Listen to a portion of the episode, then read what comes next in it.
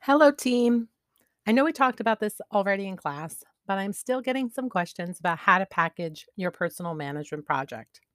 I want to re emphasize that I want you to do so in a way that is personally meaningful for you. But there needs to be some tangible evidence or an artifact of your project to include on your Digication portfolio. You can present live or record it in advance via video or podcast, and we'll play that in class. Here are some ideas I've shared before and some new ones.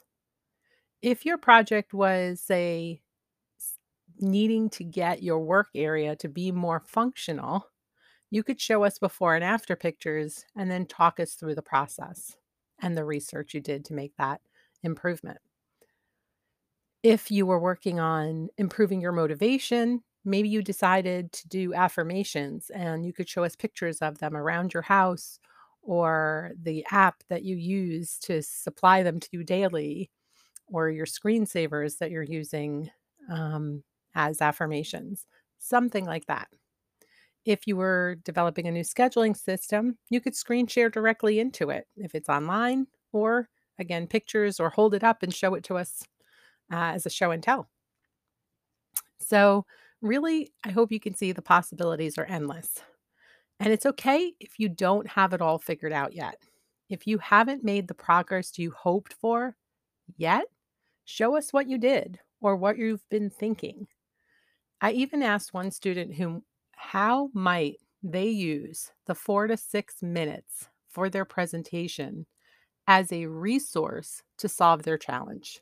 How might they trust the power of crafting good questions and maybe use some audience engagement develop a series of questions that might turn up some new thinking for their challenge from their peers. How might you use the chat? Or if you meet on campus, how can you adapt these ideas to work for you?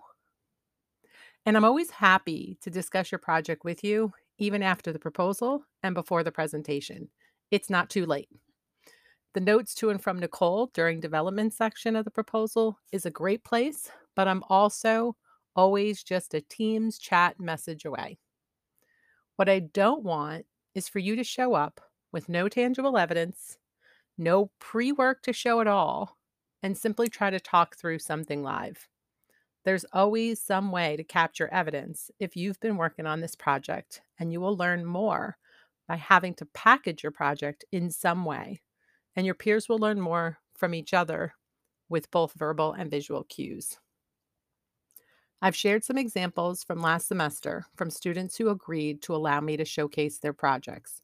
But I want to thank Dylan Dylan McCullough for agreeing to allow me to include his personal management project here. It will start playing as soon as I stop talking. To provide some backstory that might be helpful, Dylan made full use of the ability to keep turning in his proposal. Him and I went back and forth in the notes to and from Nicole during development section a number of times, creating pages and pages of discussion that helped support him while he was doing his project. That discussion was the catalyst that prompted me to ask him to present first and be recorded.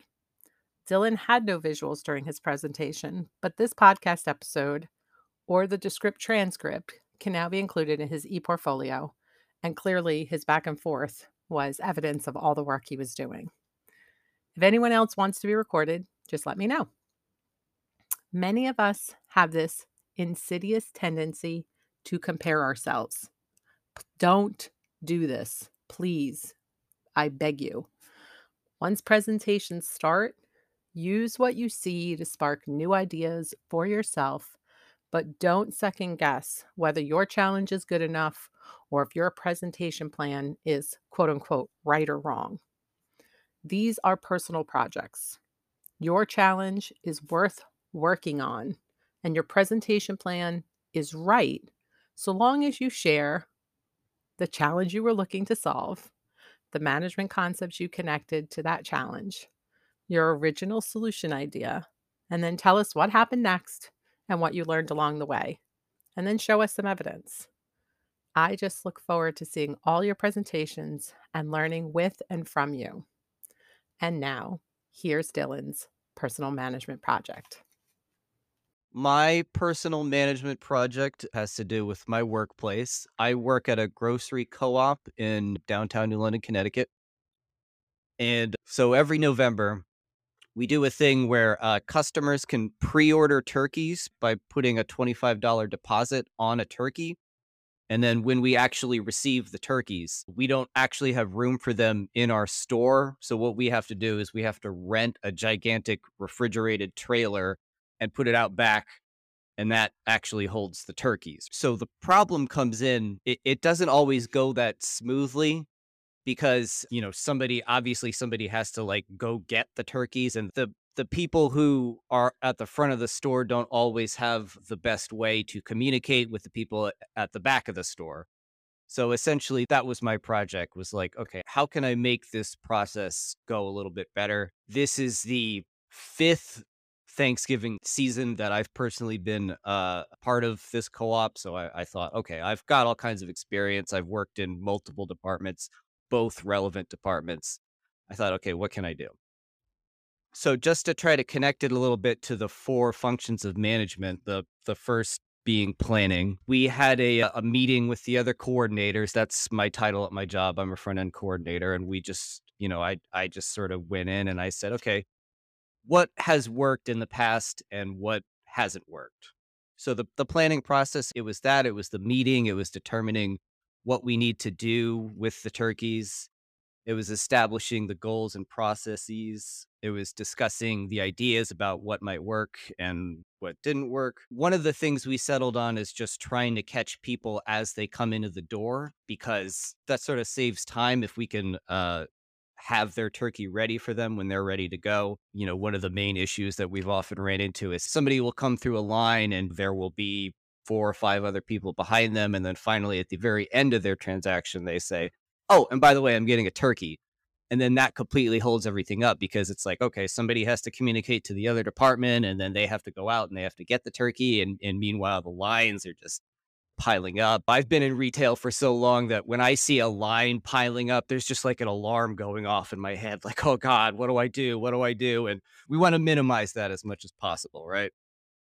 So it's that. And it was also making good use of time and just discussing with the other coordinators, you know, like just just being honest, just communicating openly about it and I thought uh, the meeting went well. I, I, thought everybody was pretty receptive, and that sort of brings us to the organizing phase, which was, in brief, it was setting up the right conditions for success. It was uh, communicating with the grocery department. One of the things I did in service of communicating was so our store has like maybe 10 walkie talkies that we occasionally use for various purposes, and we thought, okay, we'll utilize the walkie talkies. I talked with one of the grocery buyers about it a little bit, and we sort of said, well, one of the things that happens is they often don't get charged, so we, we can't use them when we need to use them. So that's that's something that we need to look at. And then another thing is that sometimes other nearby people will be using the same channel, so they become very noisy. And of course, people just turn them off because they're like, well, I'm not using this. Click. So we made sure they were all set to a channel that nobody else seemed to be using. So that worked well. And then just also ensuring that those tools are available for everybody who needed them. One of the other things is we have sort of like a three ring binder that contains all of the information about which customers ordered which turkey. And sometimes that gets lost. So it was like, okay, make sure that's at the front end when people need to, to use it. So then the, the leading component, I think that was mainly I did my best to try to explain everything to the newer people. Most of the people at the coordinator meeting I was referring to have been with the co-op for quite a few years, except one. We have a new assistant manager, and I made sure he felt like he understood the process, and he said that he did. And then trying to catch some of the newer cashiers and making sure that they were sort of familiar with the process, at least in theory. I wasn't able to get everybody, unfortunately, but I did the best I could there. And then just sort of like directing the action as it unfolds and paying attention to the needs of both the customers and the employees who happen to be in the store. And then another thing was just stressing that, like, okay, let's say you have a line and all of a sudden somebody needs a turkey. Complete the transaction or suspend the transaction so that we can keep the line moving and just say, so we're going to get your turkey, but if you don't mind, could you please wait over here while we get your turkey so we can keep the line moving? That kind of and finally, controlling, really carefully noting what is working and what isn't working so that we can have a better plan for the future. Just sort of analyzing all of that, keeping our goals in mind, altering the procedure as needed. The assistant manager actually suggested, well, why don't we just have a document on the server that everyone can have access to that says, okay, this this worked this year, this didn't work this year, so we can refer to it next year. go, oh, I remember that, right? So yeah, it went not perfectly smoothly. There were there were still all sorts of problems. That's just the reality of retail during the holidays and during a pandemic. All sorts of problems came up. Almost all of them were completely out of my control, which is just another reality of management. You can't focus on stuff that like you don't have any control like the Friday before Thanksgiving, one of the other coordinators came in and, and went into the turkey trailer and discovered that all of the shelving had collapsed and there were turkeys and turkey juices everywhere. I didn't see it, but I'm sure it was horrible. Glad I didn't have to personally clean any of that up because ew. So so yeah, but but overall it went really well. particularly as we got closer to the holiday on Tuesday and the day before Wednesday, I sort of overheard people were using the walkie talkies people were communicating adequately and things things went really well our sales numbers were gigantic for that week even bigger than last year which was a surprise we actually anticipated that 2021 would be the sales would be lower than 2020 but that did not turn out to be the case so that was my project that's how it went so awesome. Thank you, Dylan. I'm going to give feedback, things that I noticed in the chat just so you can see. And if there is anything that anyone has that I feel like is something that I think they can improve upon, I'll send you a private message just so you know. Thank you for connecting it to the four functions. Thank you for so clearly explaining the process you went through to kind of develop the solution and the places where you saw that things could go wrong and how you went and found solutions to each of those. It was like one problem was the turkeys right? But there was so much other problem solving that you were able to explain to us. So I appreciate that very much. Thank you.